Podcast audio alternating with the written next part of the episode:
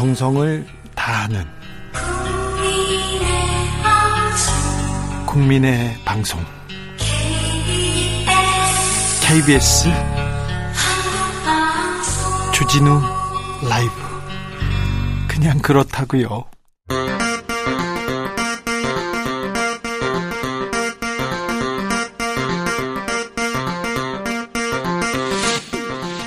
주진우 라이브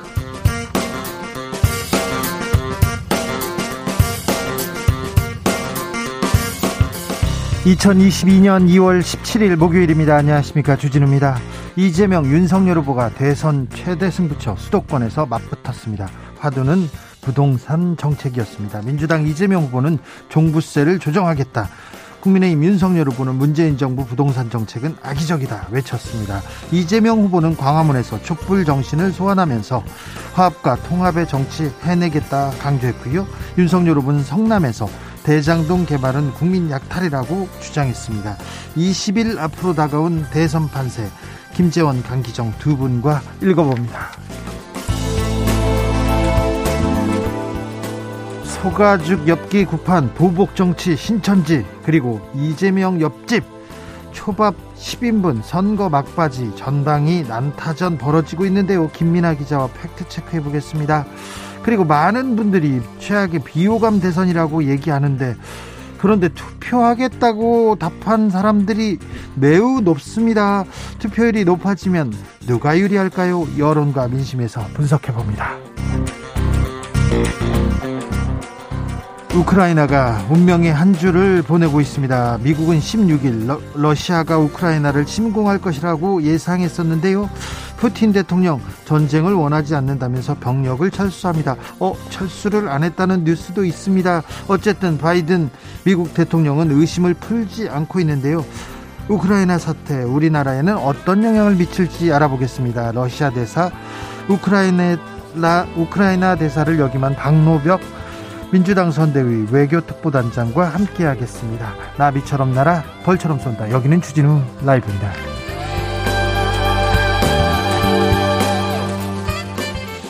오늘도 자중자애 겸손하고 진정성 있게 여러분과 함께하겠습니다. 오늘 이재명 후보는 광화문 촛불광장에서 유세를 했는데요. 어, 윤석열 후보는 이재명 후보의 본고장이라고 할 수 있죠. 성남에서 유세를 했습니다. 서울 수도권 곳곳을 돌면서 시민들 만나고 있는데 혹시 대통령 후보들 유세 현장 가보셨습니까?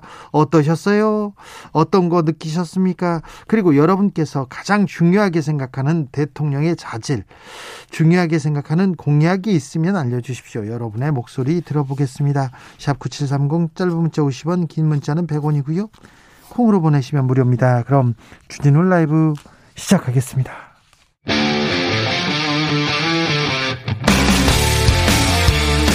탐사보도 외길 인생 20년.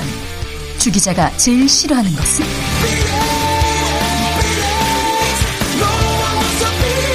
이 세상에서 비리와 부리가 사라지는 그날까지. 오늘도 흔들림 없이 주진우 라이브와 함께.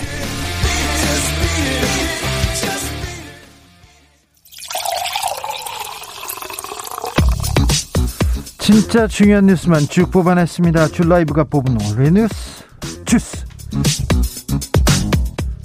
정상근 기자 어서 오세요. 네, 안녕하십니까. 코로나 확진자는 오늘도 9만 명대네요. 네, 오늘 코로나19 신규 확진자는 9만 3,135명이 나왔습니다.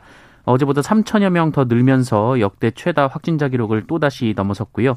이틀 연속 9만 명대 확진자입니다. 어, 지난주에 비교하면 1.7배 많았고요. 2주 전과 비교하면 무려 4배 넘게 늘었습니다. 더블링이 계속되고 있어요. 네, 어, 위중증 환자 수도 오늘 389명으로 어제보다 76명이나 급증했습니다. 방역 당국은 위중증 환자 수가 꾸준히 감소세를 유지하다가 어, 이달 둘째 주부터 확진자 수 증가 영향을 받기 시작했다라고 분석했습니다. 위중증 환자 잘 관리하고 있지만 확진자가 너무 많기 때문에 9만 명까지 나오니까 위중증 환자도 계속 늘어나겠죠. 이재명 후보 옆집에 무슨 일이 생겼습니까? 누가 산답니까? 네, 이 경기도 산하 공기업인 경기주택도시공사가 이재명 후보의 분당 아파트 옆집에 1년 어, 6개월 전부터 임대해서 이 직원 숙소로 사용한 것으로 나타났습니다. 어, 이것이 정치권에서 지금 논란이 되고 있는데요. 어, GH 판교 사업단은 해당 아파트 61평짜리 한 채를 어, 전세금 9억 5천만 원에 2년간 임대했다라고 합니다. 이 원거리에 사는 직원들을 위한 숙소 용도로 어, 현재 이 아파트에서 4명이 살고 있다고 합니다. 어, 이 이재명 후보는 이 아파트를 1997년 분양, 분양, 분양받아서 지금껏 거주하고 있는데요. 네, 국민의힘 김기영 원내대표는 경기주택도시공사 합숙소를 불법적으로 사용하면서 이재명 후보 공약 준비 등 대선 준비를 한 것 아닌가라고 주장했습니다. 어, 일종의 대선 캠프를 옆집에 운영을 해왔다라는 주장인데요. 예. 어, 국민의힘은 이 GH 사장이 이재명 후보 측근으로 분류되는 이현욱 씨였다라는 점도 거론하면서 공세를 펴고 있습니다. 네. 어, 이현욱 씨는 2019년 2월 GH 사장으로 취임했다가 지난해 11월 퇴사한 바 있습니다. 이재명 후보 측은 뭐라고 합니까? 네, 민주당은 이재명 후보는 옆집이 이 GH 숙소라는 사실을 전혀 몰랐다라면서 어, 게다가 이현욱 전 사장은 현재 캠프에 합류하지도 않았다라고 밝혔습니다. 어, 또한 공사의 이런 합숙소가 이 시내에 100개가 넘는다라면서 엉터리 네거티브를 지속할 경우 법적 책임을 물을 것이다라고 밝혔습니다. 어, GH 측 도이 해당 아파트는 대리급 2명, 신입 2명 등 20, 30대 젊은 사원 4명이 거주하고 있다라면서 이 판교 사업단 근처에 4명 이상이 사용할 수 있는 아파트가 없어서 해당 지역까지 물색을 했고 어, 이 지역은 GH와 차로 10분 거리다라고 밝혔습니다. 국민의힘 쪽에서는 어, 초밥 10인분과 연관된 거 아닌가 그런 얘기합니다. 네, 하지만 이 GH 측은 이 법인카드 유용 논란과 관련 없다라고 입장을 밝혔고요.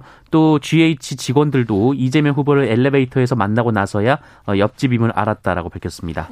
무속 연루 의혹 계속되고 있습니다. 네, 지난 2018년 충주에서 있었던 이 동물학대로 논란이 된 행사에 윤석열 후보와 이 부인 김건희 씨의 이름이 달린 연등이 있다 어, 이런 의혹이 제기된 바 있는데요. 어, 이에 윤석열 후보 측은 행사에 관여한 바 없다라고 해명을 했었습니다. 어, 그런데 이를 폭로한 김의겸 민주당 의원이 추가 의혹을 제기했습니다. 이 논란의 행사를 기획한 이모 씨라는 사람이 이 과거 김건희 씨가 대표로 있는 코바나 컨텐츠가 주최한 행사에 참석했다라는 건데요. 2016년 예술의 전당에서 열린 이 행사에 이모 씨가 테이프 커팅도 함께하고 연단에 서서 발언도 한 어, 이른바 내빈으로 참석을 했다라는 겁니다. 어, 김의겸 의원은 이와 관련해서 대체 김건희 씨와 이들 무속인들이 얼마나 얼마만큼 가깝고 특별한 관계인 것이냐라고 주장했습니다. 국민의힘에서는 뭐라고 합니까?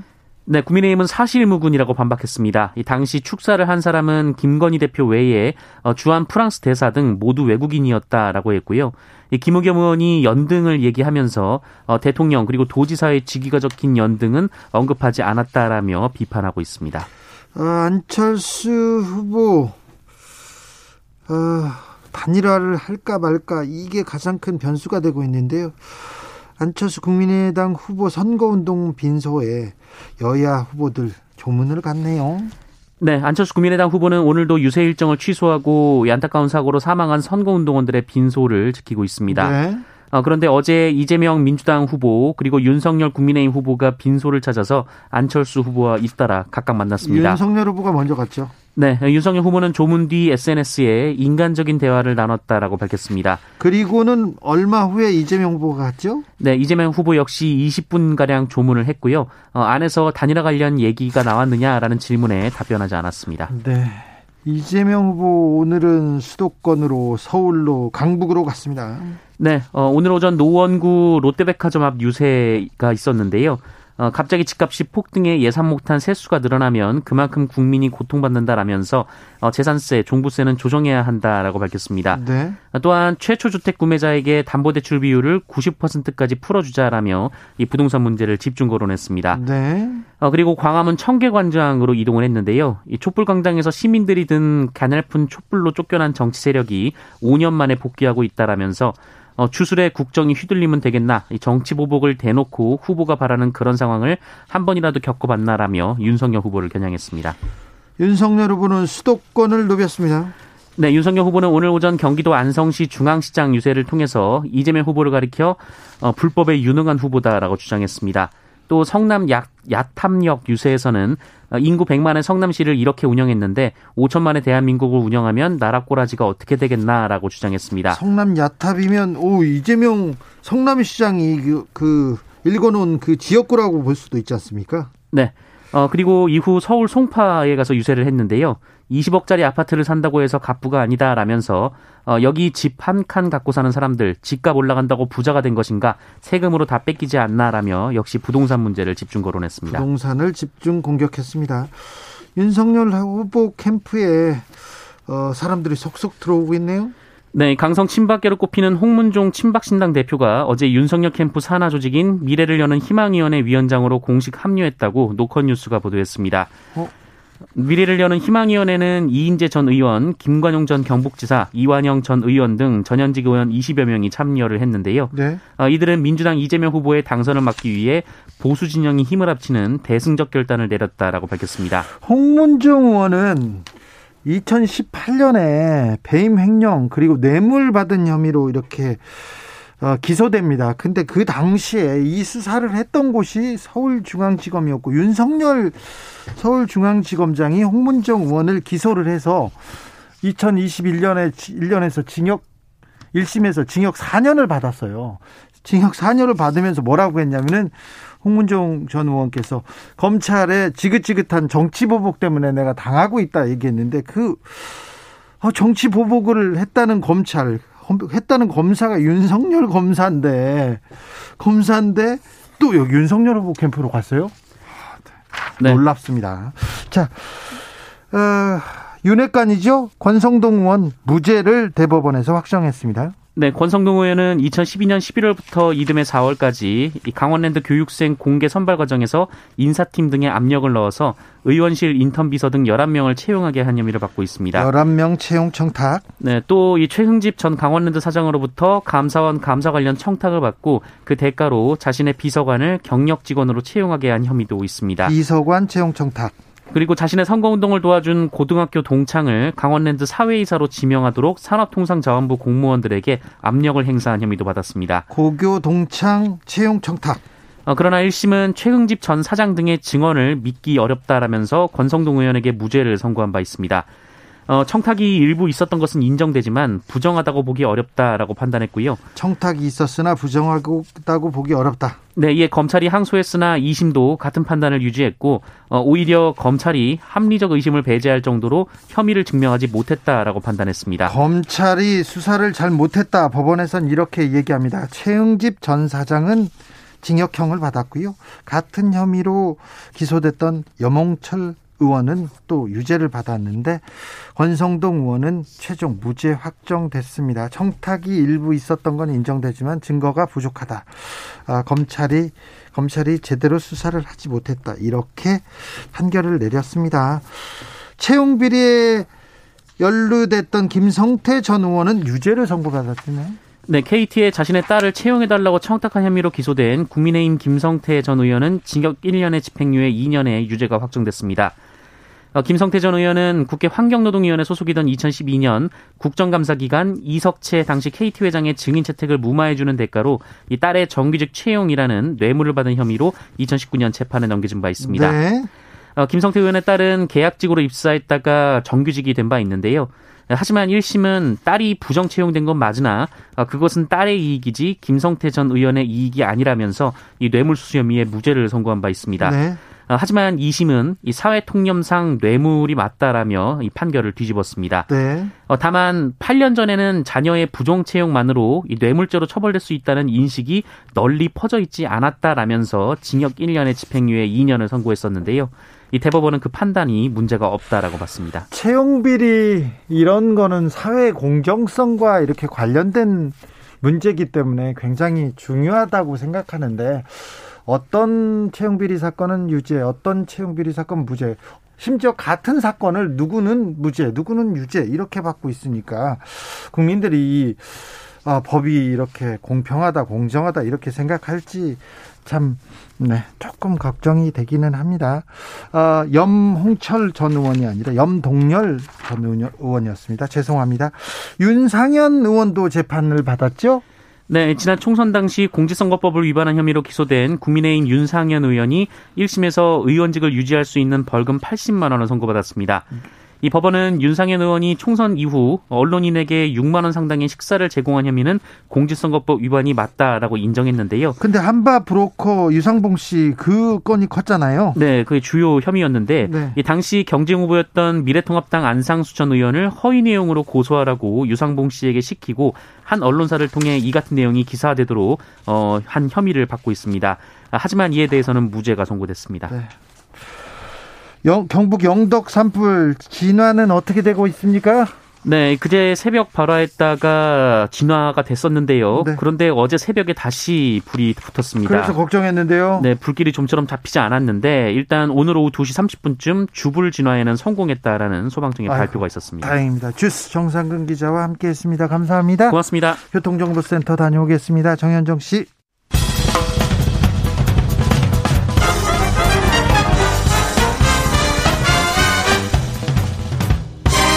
훅 인터뷰 모두를 위한 모두를 향한 모두의 궁금증 훅 인터뷰 우크라이나 상황 아우 걱정입니다. 미국이 침공 디데이라고 했던 16일이 어제였는데요.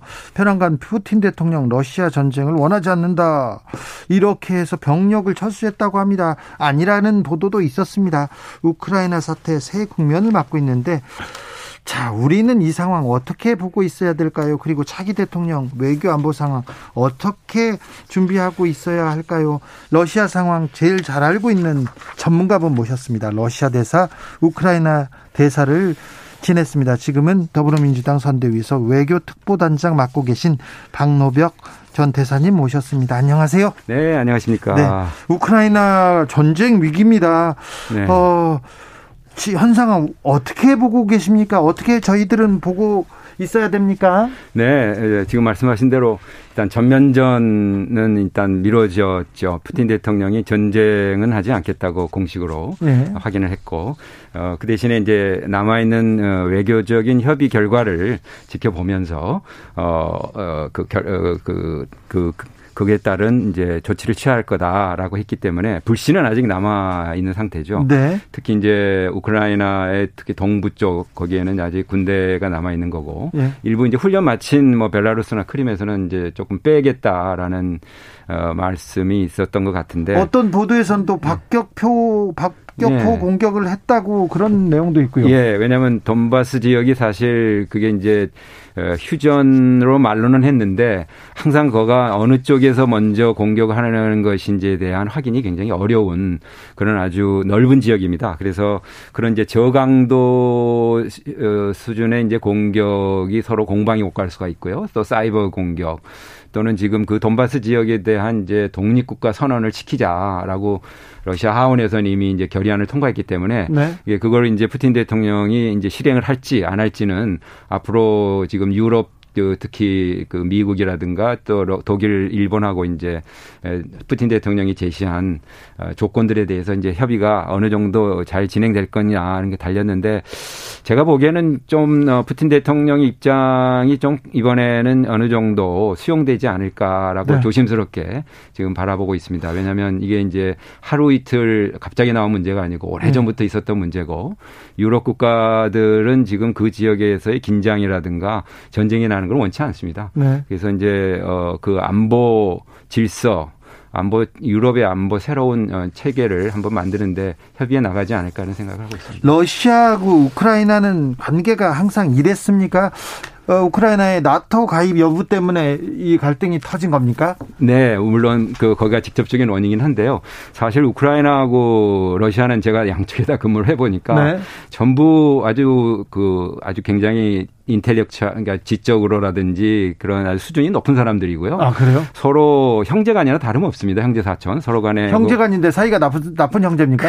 어떻게 그렇게 됐어요? 이제 탈냉전 이후부터. 네. 왜냐하면은 어, 우크라이나는 사실 더좀 자세히 보면은 거가 친 어, 러시아적인 그런 어, 그 민족들이라든가 성향이 있는 쪽이 절반이고요. 네.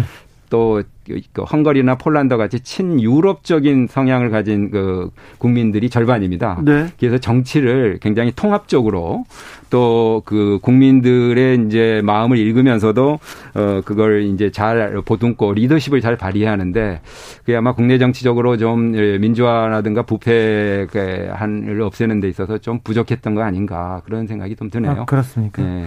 그리고 이제 우크라이나 러시아는 사실 역사적으로 볼 때도요. 루스라는 그 기원 전부터 거기가 이제 우크라이나 키예프 공국이 사실 그 러시아라든가 우크라이나 벨라루스 그, 그 나라의 그 원 본산지입니다. 네. 그러니까 사실 어, 러시아로서는 자기들의 문화적 정신적인 그런 어 원천이 있는 우크라이나 키예프가 서방이나 적대적인 세력의 동맹이 된다는 거는 그건 굉장히 어 네. 용납하기 어려웠겠죠. 예. 네. 아무튼 뭐 친러냐 아니면 친유럽이냐 네. 계속해서 어, 어, 우크라이나는 네. 선택을 받을 것 같은데 네. 이럴 때일수록 지도자의 역할이 중요한데 네. 지금 우크라이나 대통령 어떻습니까? 네, 사실 그 국민들이 굉장히 정치에 대한 혐오감 그 부패로 얼룩진 모든 정치인들에 대해서 불신이 많아가지고요. 그래서 코미디언 정치인을 맞습니다. 뽑았잖아요. 네, 완전히 그런 그 기존 정치에 물들지 않은 사람을 기대를 하면서 뽑았는데 네. 역시 또뭐저 여기도 뭐 그렇게 평가하기는 좀 어렵습니다만은 좀 어, 정치를 하는데 어려움이 많은 것 같습니다. 네. 네. 자, 그 우크라이나 상황 보면서 음. 우리는 또좀 아, 저 상황 때문에 우리가 관계 영향을 영향을 받지 않을까 걱정되기도 하는데 네. 우리한테는 어떤 영향이 있을까요? 그 지금 이제 러시아 대통령이 저렇게 이제 그 구 어, 소련 시대의 그런 이제 영광 내지는 지위를 이제 확보하기 위해서 추구하고 있는 게 결국 이제 다극 체제를 가자는 거거든요. 지금 그 동안엔 미국 중심으로 어 세계화도 있었고 자유주의 그런 그 물결도 있었는데 거기에 정면 이제 도전하니까 이게 이제 중국하고 같이 제휴를 러시아가 하는 통에 예. 어, 간혹 그 신 냉전이라고들 말씀들 그렇죠. 하지 않습니까? 그래서 예. 만일 유럽에서 이게 정말 어 전쟁 또는 긴장이 계속 지속이 되면 결국 이제 러시아는 이제 중국과 제휴가 더 강화될 거고 그게 이제 아시아 지역으로까지 이제 냉전의 그런 어두운 어 장막이 드리워지는 거는 굉장히 우리가 조심해야 할 것 같습니다. 예. 그래서 어 그런 면에서 또 우리가 그 중, 주변 국가 참 외교 노력을 굉장히 실용적으로 잘해야 할 것 같고요. 네. 두 번째는 이제 어 미국이 이제 여력이 예, 지금은 중국과 미중 관계만 치중을 주로 한 변이 있는데 이제 유럽까지 이렇게 분산되다 보면 우리는 또, 또 우선순위에서 밀리니까요. 그, 런 문제에 있어서 참 앞으로 외교를 정말 능력 있고 실력 있게 해야 하지 않을까 하는 생각이 듭니다. 네. 자, 이 미러 대결 네. 이 신냉전 체제에서 우리 지도자는 네. 뭘 배워야 할까요? 아무래도 이제 우리도 사실 브레제진스키라는 아주 그 유명한 그 카터 때 안보보좌관도 말했듯이 한국, 터키라든가 또 이 우크라이나 같은 데가 아주 전략적 요충지라는 겁니다. 예. 그래서 이런 그 강대국에서 이건 끼어 있는 그런 어 나라의 경우에는 굉장히 그 주변 국가도 잘 지내면서 균형적인 그런 어 자세를 취하는데 특히 우리는 다행히도 한미 동맹이라는 또 어, 굉장히 어, 좋은 어, 시스템을 갖고 있기 때문에 이 한미 동맹을 고도화도 하면서도 한쪽에만 너무 편중하지 않고 좀 중국이라든가 이런 주변 국가도 좋은 협력 관계를 맺어서 이런 갈등이 생기지 않도록 관리하고 그런 주도적인 역할을 해야 한다는 게 굉장히 필요한 때입니다.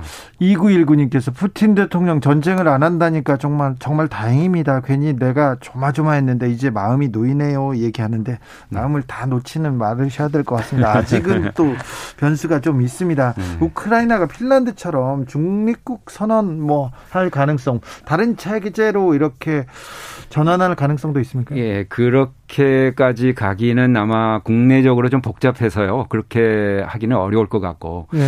어, 아마래도 균형 정책을 취하겠죠. 중립국 하려면은 이제 그 나라 자체가 그 중립을 지킬 만한 또 실력과 군사력이라든가 그게 있어야 하고 주변국이 네. 존중을 해줘야 하거든요. 네. 근데 그런 상황이 아니고 국민들의 또 60%는 아까 말씀드린 형제처럼 잘 지내왔던 러시아하고 그동안에 이제 자꾸 서방 측의 민주화를 지향하다 보니까 굉장히 반러 감정이 굉장히 셉니다. 네. 60% 이상이 또 나토를 희망하고 있어서 그래서 이제 정치 지도자들이 이럴 때 좀 해안을 발휘해서 우리의 운명은 어, 이렇게 어, 주변 국가 잘 지내는 거다라고 이제 끌고 가는 이제 네. 그런 어, 지도력이 필요한 때라는 걸 우리가 배워야 하는 것 같습니다. 한반도 상황도 녹록지 않지만 우크라이나도 저 서방하고 가까이 지내야 될지 러시아하고 네. 가까이 지내야 될지 그리고 국민들한테는 어떻게 이 갈등을 또 좀. 가라앉혀야 될지 좀 쉽지 않은 것 같습니다. 네. 아, 이 실용 외교. 자, 민주당 선대 외교 특보 단장을 맡고 계신데 네, 네, 네. 이재명 후보는 이 상황 잘 이해하고 잘 공부돼 있습니까? 아 물론이죠. 어, 그래요? 뭐, 뭐, 네, 그, 왜냐하면은 이제 이 정세에 관해서 계속 아마 보고를 받고 있는 그런 시스템이고요. 예. 이렇게 그 같이 스터디를 해보거나 이렇게 얘기를 하면 잘 알아듣습니까? 아니 물론 아주 뭐 흡수력, 소화력, 이해력이 굉장히 뛰어나시고 뭐 네. 본인이 또 본인의 그, 그 생각한 바를 잘 대입을 하셔가지고 네.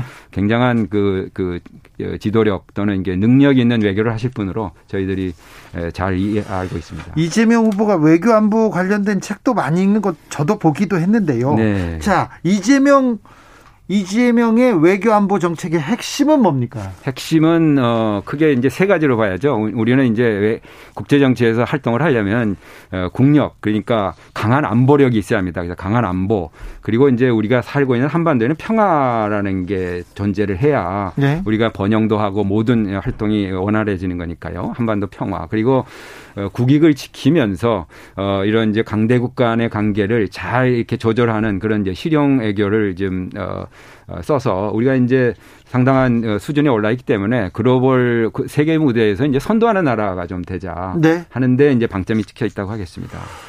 어, 이재명 후보의 그 정책 중에 네. 정책 중에 대량 응징 보복 능력을 갖추겠다 이 얘기를 가지고 대량 네. 응징 보복이 선제 타격보다 더 나쁘다 이렇게 얘기하는 분들이 국민의힘에서 있더라고요. 네. 어제 저희 인터뷰도 아, 이런 그러시- 얘기 하시던데요. 그러셨군요.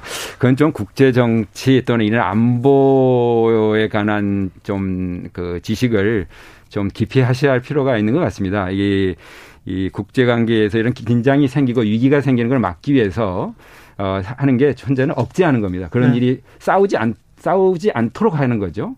그 다음에 이제 싸울 필요가 없는 거로 넘어가는 평화의 문제인데 싸우지 않도록 하려면 억제를 시켜야 하는데 능력을 가지고 있어야 상대방이 아, 어, 상, 어, 한국을 잘못 건드렸다가는 이게 큰일 난다 하는 예. 대량 보복 응징이라는 능력을 갖는다는 건지 그걸 사용한다는 걸로 오해를 하고 계시더라고요. 그래서 네. 어, 그런 면에서 좀 어, 지식을 잘 에, 보- 구별을 잘 하셔야겠고 어, 특히 그 힐에 기고한 그 최승한 일- 네. 인을 교수도 있지 않습니까? 그 어, 우리 이재명 후보가 내세운 이런 그 안보 자세, 안보 공약이라든가 그리고 이제 윤 후보가 얘기한 어, 이런 그 편, 편, 편승역 이런 걸 보시면서 한반도에서의 안보 리스크가 누가 더 크게 만들고 있느냐 네. 하는 걸 본인이 어, 잘 분석해서 어, 윤 쪽이다라고 얘기를 하신 것만 봐도 예.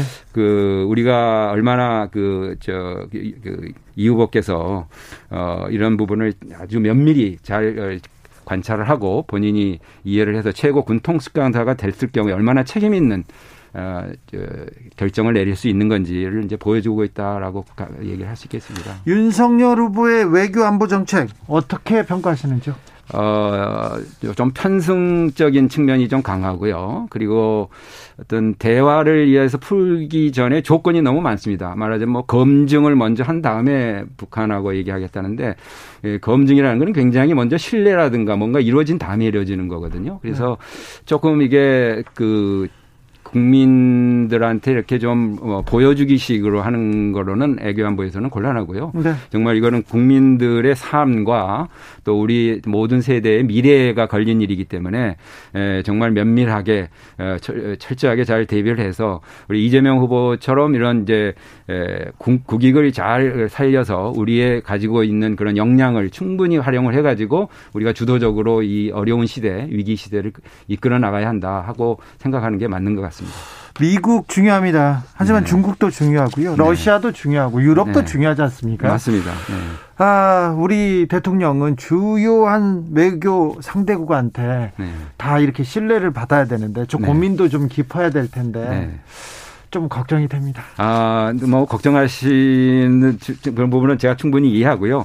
그래서 이제 우리 저 이재명 후보께서는 사실 그 실용적 그 외교 전략을 세우고 계시고 있는데 한마디로 미국에 대해서는 한미 동맹을 그동안 유지한 걸 좀 더 고도화 더 하겠다. 네. 그리고 중국과는 그런 어, 경제 협력이라든지 여러 다면적으로 협력을 해서 이런 협중 감 감정이라든가 이런 것들을 좀 해소하고 네. 어 이웃으로서 잘 지내고 일본도 이제 어 투 트랙으로 그리고 두 가지 방식으로 하겠다는 거 아니겠습니까? 네. 하나 쪽에 막히지 않도록 그리고 러시아도 또 내실 있게 북방 경제 협력이 지금 지체되고 있는데 그런 부분을 좀 더잘 어, 개발을 하면서 뭐 신남방 또 뭐 유럽 이런 데에서 지역 어, 외교도 아주 열린 마음으로 어, 충분하게 우리의 역할을 좀 해서 어, 우리 다음 세대들이 아주 그 역량을 충분히 발휘하는 그런 나라가 되도록 할 겁니다. 알겠습니다. 어제는 윤석열 후보의 외교안보 정책 들어봤고요. 오늘은 이재명 후보의 외교안보 정책 그리고 우크라이나 사태에 대한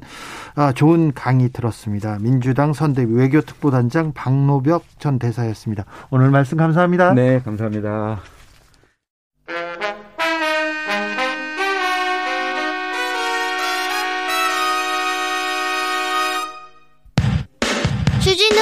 돌발 퀴즈. 오늘의 돌발 퀴즈는 객관식으로 준비했습니다. 문제를 잘 듣고 보기와 정답을 정확히 적어 보내주세요. 올림픽 2회 연속 금메달을 따낸 한국계 미국인 스노보드 선수인 이 사람이 인종차별 피해를 호소하자 백악관이 재발 방지에 힘쓰겠다고 약속했습니다. 이 사람은 평창올림픽에서 금메달을 딴 후 백인이 가져야 할 금메달을 내가 빼앗아갔다는 등의 인종차별 메일을 받기도 했는데요. 지난 16일 브리핑에서 이 사람의 인종차별 피해 호소에 대한 질문이 나오자 백악관 대변인은 용기에 박수를 보낸다. 이 문제를 해결하기 위한 태스크포스를 구성했다고 말했습니다. 미국의 여자 스노보드 선수로 한국계 미국인이며 한국 이름은 김선인 이 사람의 이름은 무엇일까요? 보기 드릴게요. 1번 데니 안, 2번 티파니 영, 3번 클로이 김, 다시 한번 들려드릴게요. 1번 데니 안, 2번 티파니 영, 3번 클로이 김. 샵9730 짧은 문자 50원 긴 문자는 100원입니다. 지금부터 정답 보내주시는 분들 중 추첨을 통해 햄버거 쿠폰 드리겠습니다. 주진우 라이브 돌발 퀴즈 내일 또 만나요.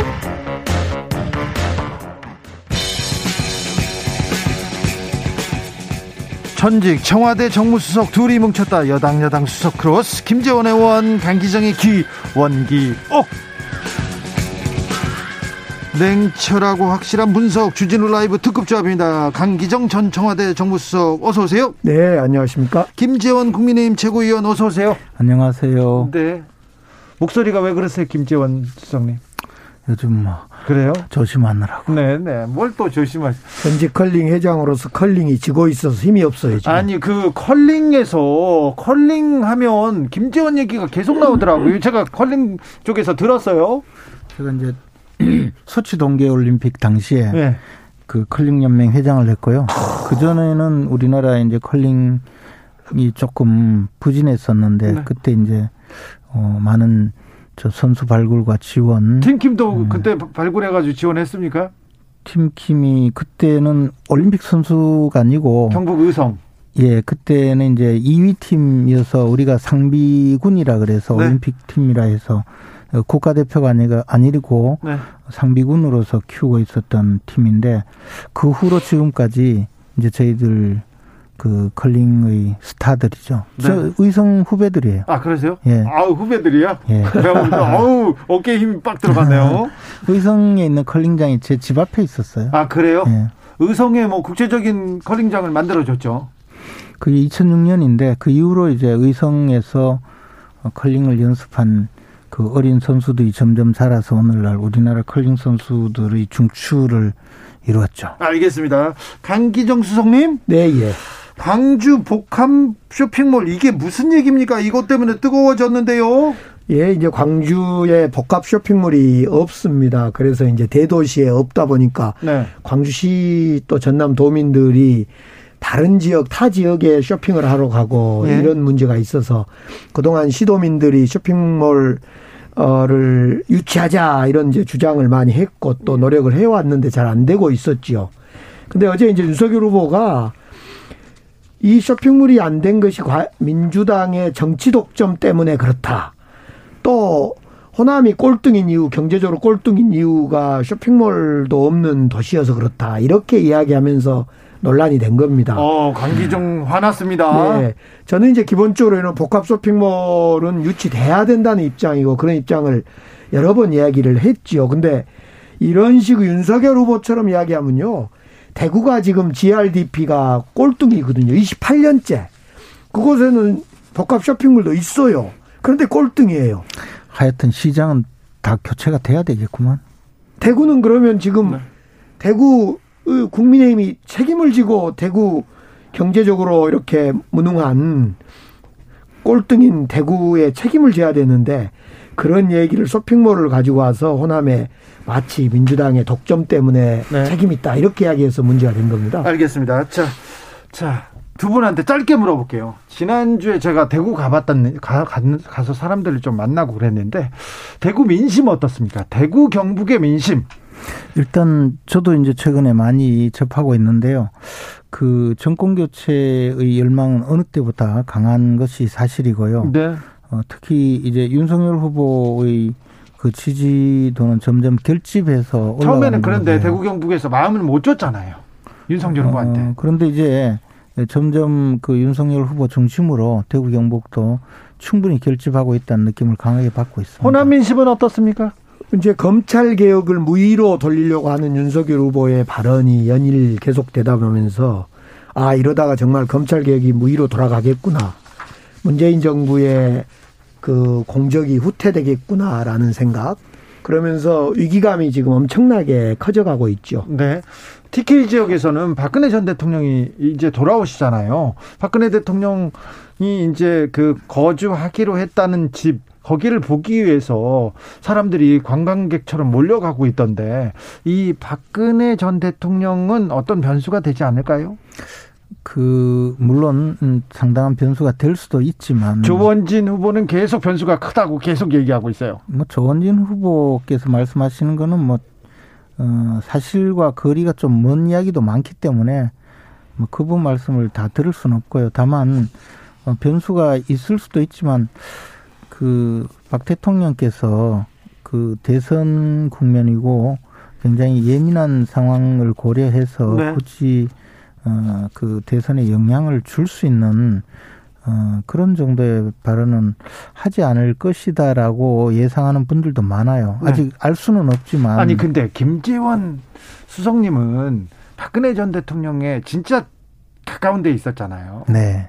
진짜 가까운 어, 서너 사람 중에 제가 꼽히는 걸로 예. 제가 알고 있고 제가 취재할 때도 그렇게 만났었는데 네.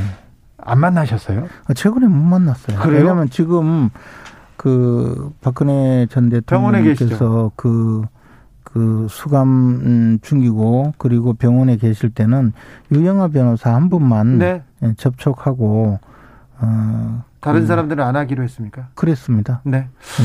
네. 제가 취재해본 바로는 박근혜 대통령이 이렇게 꼽을 때 처음 꼽아야 되는 사람이 유영아 변호사고 그리고 뭐 집에서 일을 해주셨던 그런 분 빼고는 세 번째 김재원 최고위원이 가거든요. 세 번째. 그 정도는 아닌 것 같은데. 아니요. 집에 네. 법률 법률 관련된 제, 제 앞에 있는 분 누군지 제가 알아요. 아이 하나는 알겠죠. 자 네. 강기정 수석님. 예. 자 지금 현재 상황 솔직히 말해서 어떻습니까? 어, 이재명 후보가 지금 어 검찰 개혁 그 윤석열 후보의 검찰 개혁 발언 이후에 예, 검찰 개혁 검찰 얘기 그러지 공수처를 여차하면 폐지시킬 수도 있다라는 그런 발언 이후에 우리 지지층들은 결집의 속도를 높여가고 있어요. 네. 예, 그래서 호남에서 특히 이제 결집하기 시작하고 있고 문제는 이제 수도권의 2030 세대들이 윤석열 후보의 그 공정과 상식 이것이 진면목을 보게 되면 그걸 보게 되면 아마 이재명 후보에 대한 어, 지지로 다시 돌아서지 않을까 그런 기대를 좀 해보고 있습니다. 김재원 최고위원님. 근데 이제 객관적으로 여론조사 결과가 발표되는 걸 보면 지지율의 격차는 점점 벌어지고 있거든요. 그리고 최근 한 2주, 3주 정도 내에 이재명 후보가 어 2위를 아주 굳히고 있어요. 그 은메달은 그 은메달권 안에는 들었는데 금메달권에서는 점점 멀어지고 있다고 보여지거든요. 그 이유가 뭔가 하면 이제 국민들이 이재명 후보의 실체를 점점 점점 알아가고 있는 거죠. 그 예컨대 최근에 보면 그 김혜경 씨의 그 어, 법인카드를 통한 저 그 경기도 재산 착복 사건 뭐 소고기뿐만 아니라 어 과연 그 몸종처럼 일했다고 보여지는 그 7급 공무원이 그 김혜경 씨의 사과 당시에 그렇게 말했잖아요. 그 많은 음식을 누가 먹었는지 알려달라. 샌드위치 30인분, 초밥 10인분. 이게 좀, 어, 이상하잖아요. 그러니까 그, 어, 변호사 시절부터 지근거리에서 보좌했던 배모 사무관이 그런 이야기를 했잖아요. 나는 그 집에 기생충이 있다고 확신하고 있다고 그랬는데 그 기생충이 어디 있는지 점점점 드러나고 있어요. 그게 바로 이재명 후보의 자택 바로 아파트 어, 바로 옆집 같이 통로를 쓰고 있는 옆집 거기에 경기 주택개발공사 직원의 숙소로 얻어놓고 사실상 기본주택 공약을 만든 것이 아닌가라는 의심이 의혹이죠. 가는데 네, 확인된 건 아니고 예, 의혹, 의심이 네. 가는데 아 집으로 배달된 그 어, 샌드위치 30인분, 초밥 10인분을 기생충이 먹은 게 아니고 아 그 공약 만드는데 동원된 경기 도시주택공사 직원이 먹었을 수 있겠다라고 지금 어, 나오고 있는데요. 이런 모든 것이 네. 정말 좀 치사하고 치졸해요. 이런 소도둑이 그냥 소도둑이 되나요? 바들 바늘 도둑부터 시작하잖아요. 이런 것이 국민들이 점점 점점 이재명 후보의 실체를 알게 되고 이것이 이제 어, 지지율 또 추락의 원인이 되겠죠. 그것은 경기주택공사의 사택이다. 이렇게 분명 입장을 밝혔고요. 오해와 억측, 마타도다. 이런 문제가 다 지금 토론을 기피하는 윤석열 후보. 지금 17일 관훈 토론 하려다가 그것도 윤석열 후보가 여러 가지 깊이 핑계에 의해서 관훈 토론이 안 됐단 말입니다. 네, 일정 조정이 어렵다고 그래서 했습니다. 결국 토론이 안 됨으로 인해서 검증하고 어떤 가짜 뉴스들이 확인되지 않는 문제가 있어요. 이 점은 윤석열 후보가 지금 막 카더라 뉴스를 남발하면서 아무튼 검증을 못하게 하는데 방해하고 있는 것 같고 또 하나는 지금 검찰 개혁을 무산시키겠다, 검찰 독재로 가겠다 한 이후에요. 많은 사람들이 실제로 피부로 느껴가기 시작하고 있습니다. 실제로 윤석열 후보가 되면 진짜 아 다시 검찰의 독재 공화국이 되는 거냐? 그래서 아마 그런 위기감들이 이제 다시 이재명 후보의 지지로 저는 중도층이 돌아올 것이다 이렇게 아무리 믿고 이야기도 있고요. 아무리 이야기도 안 되는 게 그 죄진 저 온갖 비리를 저지르고 지금 이제 정권이 바뀌면 그 자기들이 지은 죄가 들통날까 겁나서 지금 음 이렇게 뭐 검찰 개혁이니 이런 쓸데없는 이야기 하고 있다는 게 다 이제 보여지고 있는데 그래가지고 되겠어요. 저, 네. 어, 이제 변수는 뭐가 남았습니까? 윤석열 후보는 단일화 안 해도 승리한다 이렇게 좀 자신하는 것 같습니다. 국민의힘에서는. 그러나 정권 교체를 확실히 이룰 수 있는 어, 좋은 길은 저 그 후보 단일화이고요. 어, 이미 1위, 2위, 3위, 4위의 그 후보들의 그, 그 어떤 지금 상황이 거의 굳어지고 있는 마당에 어, 안철수 후보와 단일화를 확실하게 할 수 있고 그를 통해서 야권 후보 어, 단일화를 이루어서 국민들께 정권 교체를 확실히 하겠다라고 어, 보여준다면 저는 그 정권 교체의 가능성은 더더욱이 높아지기 때문에 네. 단일화는 네. 계속적으로 추진해 나가야 될 일이라고 봅니다. 근데 국민의힘에서 지금 안철수 후보 사모님이 편찮으시고 그 다음에 뭐 그 선거 선거 운동원이 사고가 있었고 이런 네. 상황을 보면서 아 안철수 철수할 수도 있어 이렇게 해가지고 계속해서 그냥 조금 더 좀 밀어붙이는 거 압박하는 거 아닙니까 항복하라고? 그거는 아니고요. 지금 안철수 후보께서는 심적으로 상당히 고통스러운 상황일 거예요. 네. 어, 사실은 정권 교체의 주역이 되겠다고 어, 공언하고 또 선거에 완주하겠다고 나왔지만 어, 3위가 고착화되고 있고 만약 이대로 끝까지 가면 정권 교체의 주역은 커녕 정권 교체에 그렇게 기여하지 못하는 입장이 될 수 있거든요. 그래서 정권 교체를 위해서 함께 그 힘을 합치고 또 안철수 후보께서 생각하는 정권 교체 이후의 대한민국의 모습을 우리가 함께 만들어 가자는 큰 뜻을 이룰 수 있다면 저는 안철수 후보께서 지금까지 공헌하고 계시던 정권 교체의 주역이 될 수 있다고 생각하거든요. 그런 쪽으로 나올 수 있게 우리가 계속 그 배려를 하고 함께 가야죠. 결국 이제 안철수 후보는 여론조사를 통해 하자 이렇게 배수진을 던졌는데 정치적 협상이나 이런 걸 일절 거절하고 이준석 대표를 중심으로 안철수 후보 모욕 주기를 계속 하고 있잖아요. 그래서 철수 안철수는 철수 얘기를 갈 건데 지금 고민이 될 거예요. 제 생각은 안철수 후보는 스스로 묶은 매듭을 스스로가 풀어야 되는데 최근에 이제 운동원의 아픈 사망 사건을 계기로 해서 스스로 아마 그냥 던지고 포기하는 길로 갈 가능성이 높다. 왜?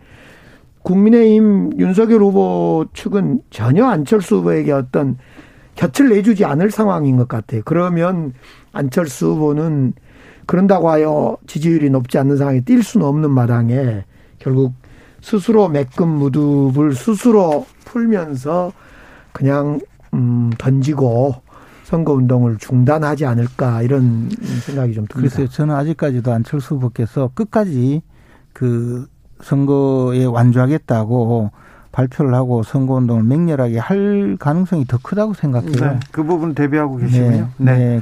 그렇기 때문에 안철수 후보께서 뭐 지금 이 이런 상황에 힘든 상황을 어 스스로 어 핑계 삼아서 어 뭐 아까 말씀하신 대로 던진다든지 후보직을 던진다든지 그럴 가능성보다는 네.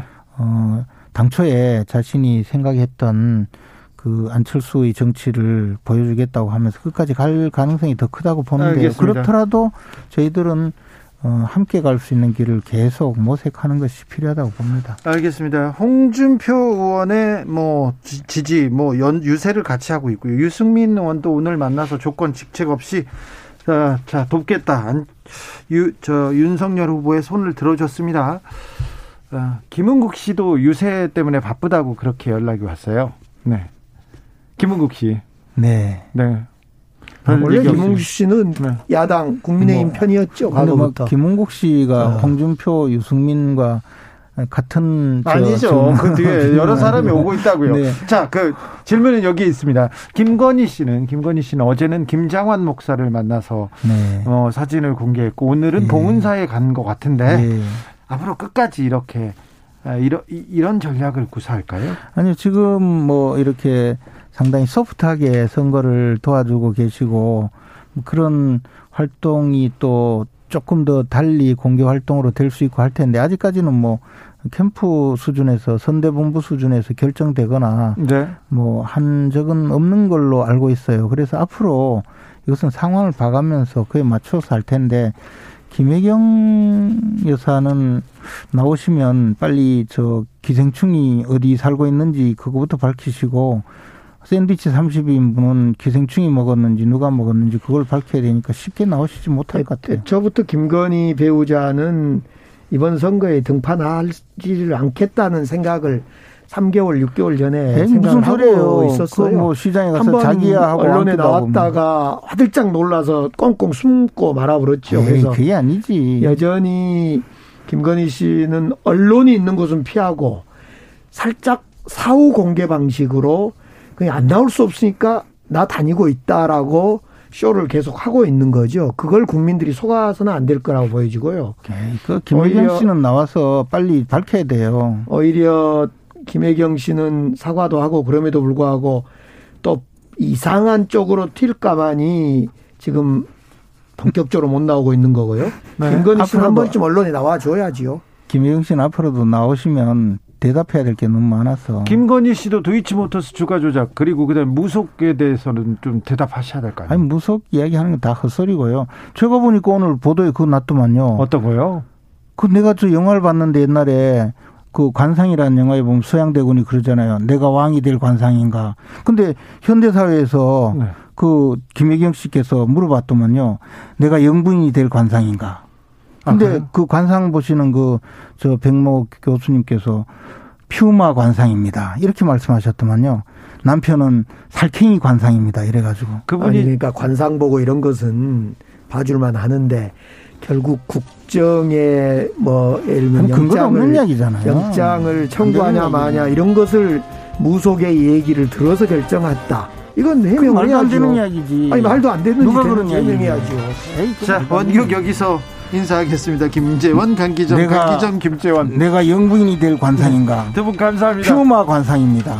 컬링 반짝반짝이는 관상이 맞습니다.